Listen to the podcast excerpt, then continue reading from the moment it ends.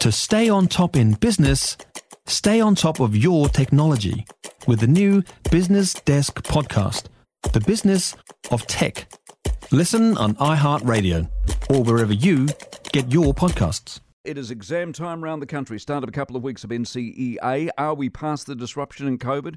Could it be normal? I hear myself asking you. Uh, Catherine Law is the principal of Avonside Girls High in Christchurch, of course, and is with us. Very good morning, Catherine. Good morning, Mike. How normal's the year been? Um, it's been very weird. I think it's been the strangest year of the three COVID years uh, for schools and students. Um, and I'm just so impressed with the resilience and courage of our students um, as they have navigated those three years. We've got one in NCEA. What I know doing a school pickup each day has been a tremendous number of fill in teachers, a lot of illness. Is that fair? Yeah. Uh, yes, it would be fair to say that. And um, I think around the country, um, teachers have been amazing at caring and um, filling in for their colleagues and providing different kinds of programs for students to make sure that they get across the line at the end of the year. I'm not sure what this tells us, but the average credit score as we sit here this morning is 32. You need 60. That's for levels two and three. Is, is this good or not good? Um, I think at the moment this is going to be what's sitting with a lot of um, schools for students. And um, I know here at Avonside, what we do is work with each student individually on what they actually need to get um, and then how they're going to do that. So a lot of students will be waiting for internals to be entered at the moment. Um, and I um, certainly here at Avonside will be working with students right through till December the 8th on helping them get those credits that they need. We've gone through mocks. Do you do mocks?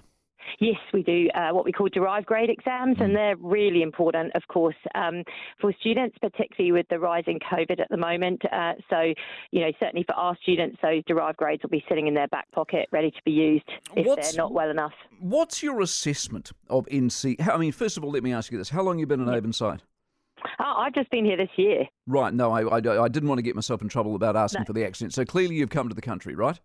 Uh, I actually came 20 years ago. Right, so you've been in the education system a long time? I have been in the New Zealand education Good. system a long time, yeah. What's your assessment of NCEA as a thing?